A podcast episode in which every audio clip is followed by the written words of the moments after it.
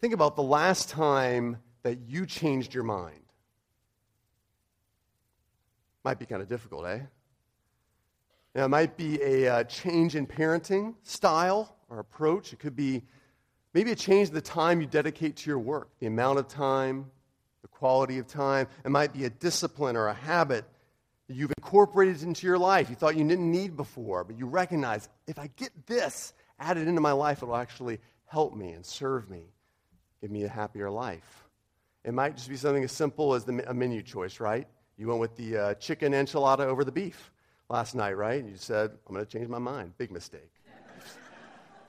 Beef is great, especially an enchilada. But then there are the more serious times when truly changing your mind is a bit, little bit like the, the notion of diving off the high dive or stepping out onto the stage in a school play to get those few lines you memorized. Or as you get older, maybe a little bit like standing over the edge of a bungee jump, or looking over the cliff of a 200 foot rappel. And you sit there and you know and you keep hearing how good it will be for you, how much fun it will be for you, how much more you'll experience life if you just step out. Yet the longer you wait, the further fear s- settles in, doesn't it? Starts to entrench and grip you to the point where it almost becomes hopeless any longer that you will actually ever take that step. I still remember the time, my older sister, I can still remember her shouting at me up at the high dive, What will it take for you to take the step to get off that thing? Turn with me, if you would, to Mark chapter 10, starting in verse 1. Mark chapter 10, starting in verse 1, we'll read through verse 9. As Jesus heads south towards his cross and rescue plan in Jerusalem, people approach him with a deeply entrenched opinion about a very important topic, something very close to them. And we'll see this morning that it's deeply entrenched at multiple levels. If presented with a hard truth from someone who is at least the wisest man who ever lived, and at most the very Son of God, will such people who've so long held on to such a deeply embedded conviction actually be willing to change their minds? Will you? Let's read together. Mark chapter 10, starting in verse 1. I will read through verse 9. Jesus left there and he went to the region of Judea beyond the Jordan, and the crowds gathered to him again. And again, as was his custom, he taught them. And the Pharisees came up in order to test him, asked, Is it lawful for a man to divorce his wife? He answered them, What did Moses command you? They said, Moses allowed a man to write a certificate of divorce and to send her away. And Jesus said to them, It is because of your hardness of heart Moses wrote you this commandment. But from the beginning of creation, God made them male and female. Therefore, a man shall leave his father and mother and hold fast to his wife, and they shall become one flesh, so that they are no longer two, but one flesh. What therefore God has joined together, let not man separate. This is God's word. Jesus starts with marriage and then he moves on to divorce. If we kept on reading, which we will next week, verses 10 through 12, then he goes into the house with the disciples and they asked him again about this matter. And he said to them, Whoever divorces his wife, still marries another, commits adultery against her. And if she divorces her husband and marries another, she commits adultery. And I've decided that it'd be best to follow a similar pattern. Uh, not miss Jesus' primary emphasis on marriage, even when he specifically asked about divorce. So that's what we'll do this week, this Sunday. And then at the same time, not wholly ignore that real and very 21st century question as it was back then. Well, but what about when you have to contemplate divorce? And so we'll do that next week. I feel like it's appropriate that we take time to do both on this very sensitive subject. So this week, marriage. Now, who here is married? Raise your hand. Quick show of hands. You're married. Keep them up. Who here wants to be married? All right. No, no. Keep your hands up. I don't want to alienate anyone. Okay. Now, who here knows someone who has struggling with an unhappy marriage? Really, some people do not have their hands up still, okay? How many people know someone who's contemplating doing something about that unhappy marriage? All right, so if your arms aren't getting tired yet, the bottom line is this touches everyone, doesn't it? God has purposed something amazing, amazing for the marriage relationship. And it's not happiness, nor is it an easy life. Yet, such is the deeply entrenched, dare I say it, default purpose for getting married a happier me and an easier life. I don't do it enough, but sometimes I do ask couples, mostly admittedly in premarital counseling, where you feel kind of bold enough and bold to ask this question because they're kind of here to ask you about the relationship. So you feel like you can ask the question, why are you marrying this person? Not in a mean way, but why are you getting married to this person? That sounds nicer, doesn't it? Inevitably, the top two answers you'll hear is because they make me happy. That's the first one. And if it's not because they make me happy, it's because we love each other. I love them. But then if you dig deeper, why do you love them? I guarantee you one of the responses will be because they make me happy.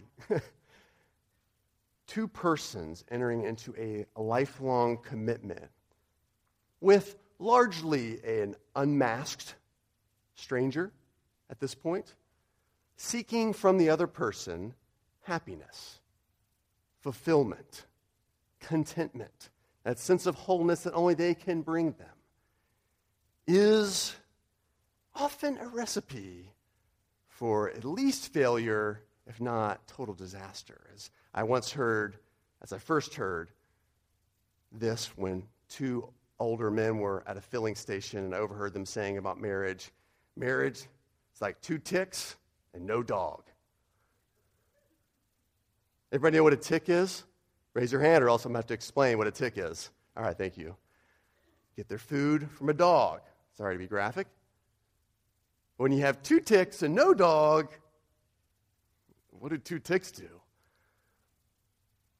Doesn't end well. The religious Pharisees come to Jesus not for a marriage seminar, but for a messianic inquisition. Yeah, they bring up marriage and divorce, but they really come for a messianic inquisition. But Jesus obliges to both, as he often does. They bring up divorce in order to trap Jesus, as we're told here by Mark. Whether it's because they heard the very high standard, high heart standard of the Sermon on the Mount, or Jesus' reputation just preceded him. Most certainly already suspected that Jesus was more stringent than they, in the culture in which they lived, about the permanency of marriage. They, see, their deeply entrenched opinion is that marriage is permanently purposeful to the degree that it results in a happier me and an easier life. And we'll see this this morning. Just two words tell you, by the way, about their backwards approach to marriage the word lawful in verse 2 and the word allowed in verse 4. What's allowed? What's okay? What's not against the law for my marriage? That's, that's usually a bad way to start talking about the most important relationship in your life. It's like learning to fly a plane by first looking at the manual for how to most safely crash it. you learn to drive or to fly the plane well. That's the idea. to take off, to get to 30,000 feet, to land safely. Or it's like going to a bank to secure a loan and then asking the lender, um, uh, How many times am I allowed to miss my payment before I default? Like, if that's your first question, you're on a, that's, a, that's a bad road. They're like, Whoa, wait a minute. Why are you getting into this again? Again, for, for so many, the first time, though, I hear about marriage from them, about their marriage, it's is it okay to get out of it? What's allowed for me to kind of, where's the exit door, just in case? We'll see here for the Pharisees their opinion about a happy life, sorry, a, a happy self and a easy life is entrenched at multiple levels. It's entrenched at the level of their sacred religious text. They justify their opinion through their sacred religious text, which, in fairness, is Jesus' sacred religious text also. They inherited through the opinion of their moms, their dads, their grandfathers, their great grandfathers. It spanned generations. That's another issue. They got their opinion, or at least it was solidified, because it's the majority view of the society, the culture in which they lived. Finally, the consequences of their opinion touched the most intimate and inescapable aspect of their life. All right, so there were multiple layers for the reason they want to say, whoa, whoa, whoa, whoa, whoa, whoa, permanency in marriage. If it's not to make me happy, if it doesn't make my life easier, let's find an escape clause. First, we see that they justify their opinion through their own sacred religious text. Jesus asks them, What did Moses command you? Without batting an eye, they responded from Deuteronomy chapter 24, verses 1 through 4, almost like it was a memory verse. Like your kids, like, what was your memory verse for the day? And the kids back there do a great job memorizing scripture, memorizing God's word, getting it in their hearts. And they're like, let's tell you, Jesus, we're ready. Deuteronomy 24, 1 through 4. Let's read that together. When a man takes a wife and marries her, if then she finds no favor in his eyes because he has found some indecency in her, and he writes her a certificate of divorce and puts it in her hand and sends her out of the house, and she departs out of the house. And if she goes and becomes another man's wife, and the latter man hates her, and he writes her a certificate of divorce and puts it in her hand and sends her out of the house, or if the latter man dies, who took her to be his wife, then the former husband, that's the first husband, who sent her away, may not take her again to be his wife after she has been defiled, for that is an abomination before the Lord. Don't bring this sin upon the land that the Lord your God has given you for an inheritance. In the Old Testament, it's because of the hardness of heart, as Jesus says here, divorce is permitted but not prescribed. All right? There is sufferance for it, but not sanction for it. In other words, God, through Moses, describing look, sin is in the world. I recognize it has created this unique hardness of heart. So if people do sin, I want to protect people here, I want to love people here. So the certificate of divorce was commanded to defer thoughtless and impulsive action by husbands, especially because men are more prone to stubborn fits, right, and, and, and to impulsive responses. Many studies have shown that. And also because you know men in your life. God knows that. He knows how we're designed. He knows how sin particularly affects men and husbands. And so, having a certificate of divorce you had to go and get written by the leaders of your community forced you to just take a walk, right? Walk it off, as some of us men say. Which sometimes could save the marriage. Instead of the man just declaring as he could before, I divorce you. It's actually helped protect the marriage and protect the woman and protect the man from making a terrible mistake. It also provided a woman freedom to remarry without the stain of sin on her reputation. Marriage ended not for the reason that the rumor mill keeps regurgitating, right? Want to hear about her? Mm hmm. Right? That kind of moment. I hear she's a little bit, you know. But no, here, here, here is what happened. It wasn't for that reason. Certainly wasn't for adultery. Believe me, there was stoning for that. Let's not get into that though today. Wasn't for what you're thinking. So I just want you to see the goodness of this command, God's love in this command, but also it was around because of a hardness of heart. Now look, the big question in this passage, though, is what does Moses mean, or God through Moses here, by some indecency? She no longer has favor in his eyes because of some quote unquote indecency. He can then issue a certificate of divorce. But what does it mean by some indecency? The Hebrew translation would translate it out literally the nakedness of a thing, something revealed, but that doesn't really help us so much. There were two big schools of thought way back when. I got to tell you, well published for ancient Near Eastern literature, well documented for way back when. These two schools of thought. One was from the rabbinic school of Shammai, which said that the, the, uh, some indecency in a marriage could be, it must be some big offense short of adultery, but still some major offense. Maybe something like a woman repeatedly disrespecting her husband in public. Then there was another school of thought why you get a divorce, some indecency, and that would be interpreting some indecency as something very trivial, almost anything trivial. Literally, a spoiled dish is one reason mentioned, like a poor performance in the kitchen. Right? If a man got his, oh man, partially cooked white rice again. Oh, oh, I'm sorry, I didn't see the reheated hamburger meat sliced up and put on there. I'm sorry. it's over. I'm no longer happy with you. The point for us is this the Bible is an exhaustive treasure house of truth, but you can always find the right verse to justify your heart. You always find the right little text where you can say, look, look, look, look, look here.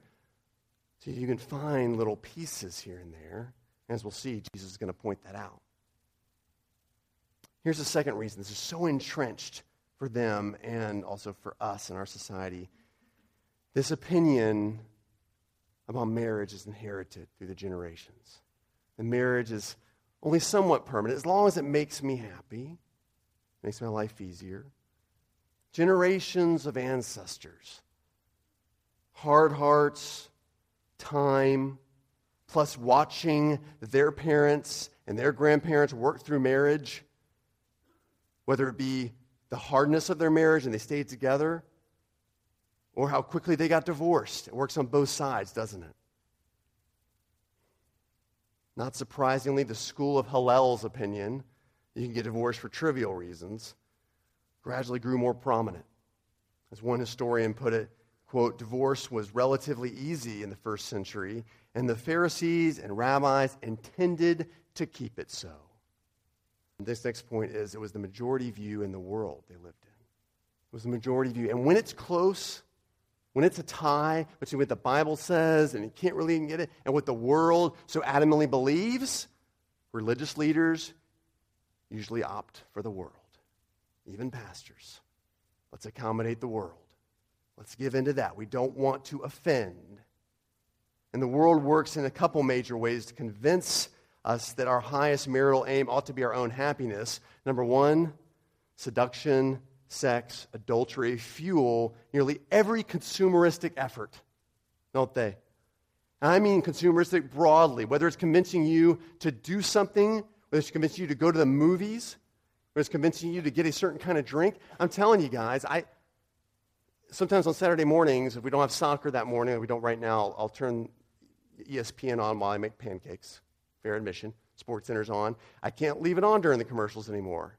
Every commercial it doesn't have to be a bad movie. Usually it's a one movie in the commercials. I've timed it. Once I hear the trailer for a movie, I can get in there and get quickly, boop, boop, boop, skip ahead or pause it.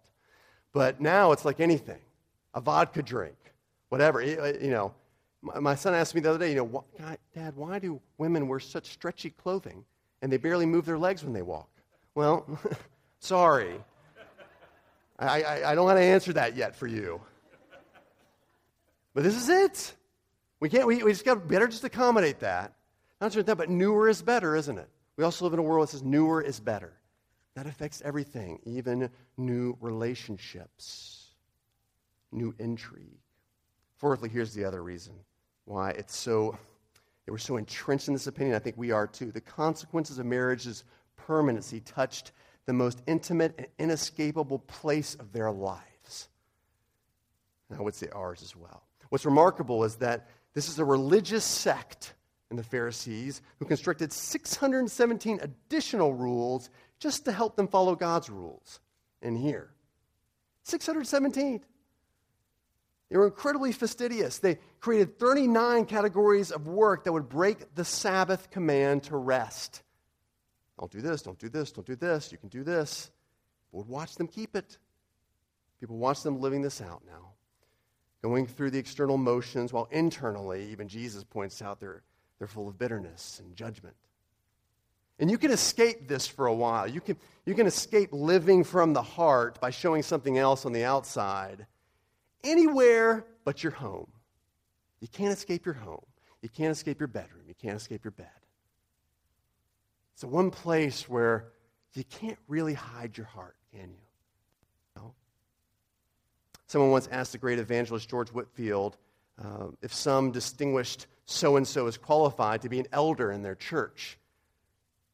George Whitefield had the great reply of, he said, I don't know. I never lived with the man. He knew you, you, you can be a certain way here, but when you get in there, that's when your heart really comes out, doesn't it? Our most important and telling character witnesses in our home. What I want to do before moving to kind of part two is just to take a moment to relieve the stigma and pressure of feeling like you have to portray this happy and easy like Sunday morning marriage. Yeah, I often get the comment, oh man, it's easy for you. You're the pastor. You have Katie. I know Katie. She's your spouse. You have, you, you have good, like, I've seen your kids. I work with your kids in Sunday school. They actually love, they love the Lord. They're nice at least half the time. Let me tell you, friends, I want to say this. While I believe God made it clear to me when I was to marry Katie that I was to marry her, oh, I'll admit I had mixed motives in marrying her. I thought a lot of this would it'll make my life more full, it'll make me happier, and it'll make my life easier.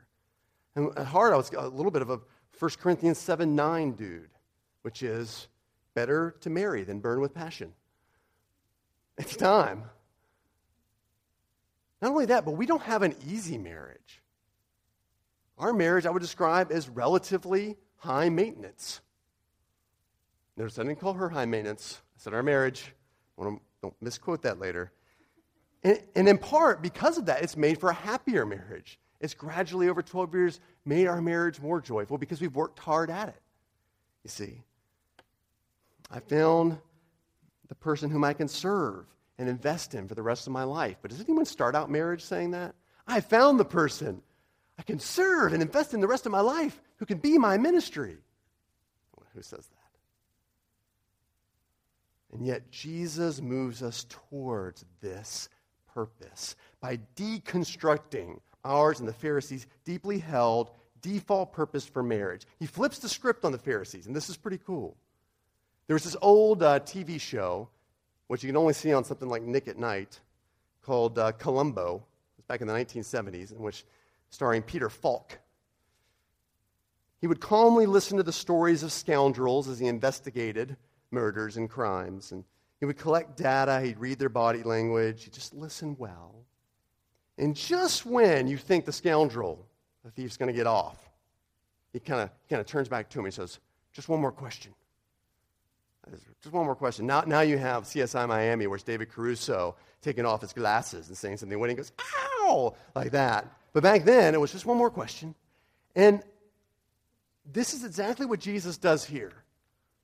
When Jesus asks, What did Moses command you? Of course, remember I said they were immediately ready with Deuteronomy, with the minutiae of God's law due to a hardened heart. To help them deal with marriage until someone could ultimately give them a new heart, give them a heart of flesh. what they don't do when he asks them, What did Moses say? They don't give a passing thought to the book of Genesis, which Moses also wrote. Jesus says, You know, okay, I'll respond to Moses with Moses. And he just flips that script on them. It's brilliant.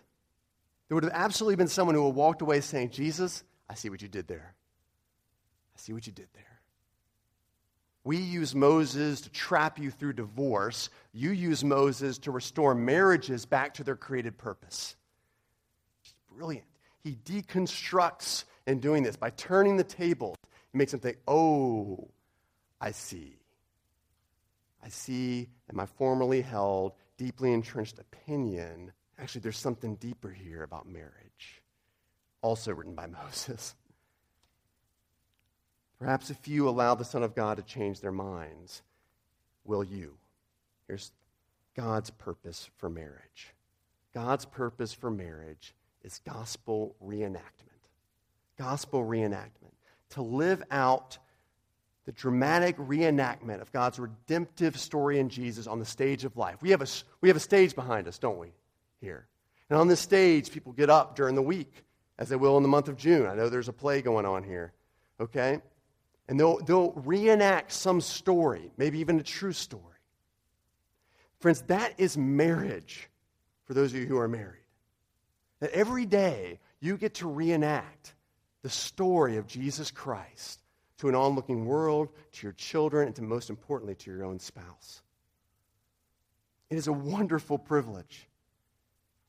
No other human relationship is assigned this particular privilege, by the way.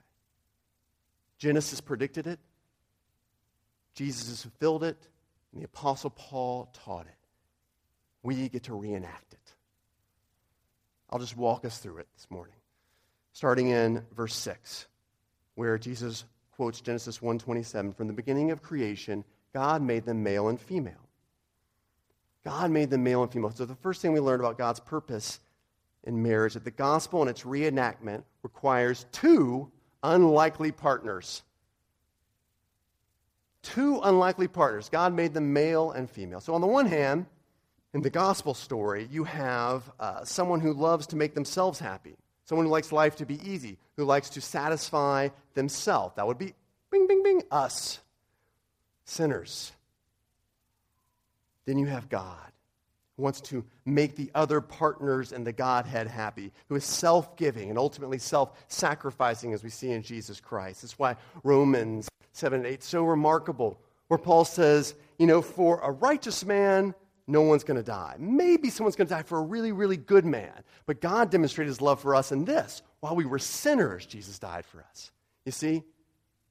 It's more compatible if you get two partners together who are pretty good people, good, good righteous people. But what about someone who's an enemy and someone who's a lover. And you bring them together. And that's what God did in Jesus Christ. Two unlikely partners, us and Him. We reenact that in the marriage relationship. Male and female, unlikely partners, very different. Some have said very different, maybe even opposite in personality, in preference, in temperament. I don't think I need to elaborate on that. Well, I'll just agree. We'll move on. Very different. But God has this habit of love. He loves to display his glory through the most unlikely scenarios, through the most unlikely relationships. He loves it. So that's the first aspect of the gospel reenactment we get to live out. We see the second one here in verse 7, where Jesus quotes from Genesis 2:24. Therefore, a man shall leave his father and his mother and hold fast to his wife. The gospel and its reenactment requires someone to take the first step to leave comfort, to leave what they have known and take the first step into the abyss. but for us, the bride of Christ, the church, Jesus has left his Father's side and becomes the world's first missionary. He did everything possible to relate to us. He took on flesh as his outer garment. He endured the worst opposition humanity could offer. He experienced every temptation, the Bible says. You imagine that? In marriage, it's the man who steps out. Jesus says here that man leaves his father and his mother. He's the one God calls to take the first step, to risk, to pioneer, to endure the unknown. And the good news, men, is you just have to try. you just have to try and then ask some good questions afterwards. Like, for instance, just try to make a dinner reservation. Just try to turn off the television, to step away from work, to put down the phone long enough to listen to what she's saying, and even ask a thoughtful follow up question like, How does that make you feel? just use that. Start there. Or say what they've said back to them in your own words. So you're saying, blank. Just do that. And then later ask, How did I do? Like, man, you have this out. You're allowed to say that. But also in this relationship, if your men step out, someone in the relationship also has to embrace, right? And we see that here in this passage. Hold fast to his wife. To hold fast to someone means they got to open the arms. They got to open the arms and welcome. Jesus comes the, to us with the good news. He initiates. He says, Here, I'm seeking you. I want to give this to you. And we have the choice, right? reject or embrace. Wives, you have that same choice to reenact that in marriage. Embrace your husbands, affirm their efforts, be slow to offer correction, encourage them. We also have a major challenge here, though. It's like the trust fall. Remember the old trust fall when you fall backwards like this into someone's arms? You have to trust that someone's going to be there to embrace you. If you take that step out in the abyss, someone's going to be there to embrace you. And from the wife's side, you have to trust that you won't always be left there by yourself, waiting. How do you do that? Faith and trust in Jesus is absolutely necessary. Uh, in his book, The Marriage Builder, which is one of the great books on marriage, we have it here in the back if you want it later. Psychologist Larry Crabb has this great illustration, and it features a man or a woman up on a cliff, and she has a, a rope around her waist. You'll see it up there and the rope is tied to God. And over her is, you know, she can step out into the abyss. The abyss is called of, of rejection. That rope is like faith. It exists, but it hangs limp until in a marriage relationship we step out and take a risk. And that's when we really, truly rely on Jesus. When we step out, when we say, you know what, Jesus, I'm going to trust you. I'm going to step out in this relationship. And if no one's there, I still have you to satisfy me. Verse 8 They shall become one flesh, so they are no longer two, but one. The gospel and its reenactment requires dying so that there can be only one. It requires dying so that there can be only one. And I've, I've worded this very purposefully Die to self, not for the relationship, but for the other one. And when you die for the other person, when you die to your preferences, to your wishes, to your wants for one, that's how you become one. You hear all the time about the importance of compromise in a marriage, and it's occasionally necessary, hear that, but also hear that as a basis for marriage, it's a myth. It will fail you. A couple reasons why that's the case when you compromise as the basis for your marriage, both parties feel in the end like they sacrificed more, like they gave up more, so that you hold back just a little bit of bitterness. When conflict comes, wait a minute, I gave this up. Wait a minute, we agreed on this. I didn't say that. I did say this much, but not that much. You see? Not only that, but when you compromise, you can't enjoy what you gave up. So, in other words, if you do something your husband enjoys or what your spouse enjoys, you're like, well, I'm only doing this because, you know, I get the other thing later. That's kind of your heart. When you give yourself, you give yourself the opportunity to experience joy. When you just say, I'm going to give myself fully to this, and I'm going to trust God for the rest. When that happens, when both parties do that, both parties are served and served well. Think of it like a lake. A healthy lake, right, needs water flowing in and water flowing out. If it's only going out, what happens? A lake dries up. If water's only coming into a lake, though, you know, you you know, receive, receive, receive, the lake floods and everything dies. The flow out is obviously your spouse, but the flow in has to be gospel love. It has to be the love we experience with the good news of Jesus. Otherwise, it's manipulation, isn't it? I'm going to I'm going to give out so that you give me in. But if you keep going back to the cross every day of your life, relying on God's great love for you, what happens? You're filled up to give out. That person recognizes wait a minute, this is real, genuine, self giving love. And they just might want to give it back. Jesus died to give himself to both us and the Father that we might all be one. This is in John 17. Even greater sacrifice because Jesus died to self on both sides. He was scorned by man, separated from the Father at the cross. He completely gave. Last one here, verse 9. God has God has joined together, let man not separate. The gospel and its reenactment requires God. Might be the simplest point, but maybe the most important.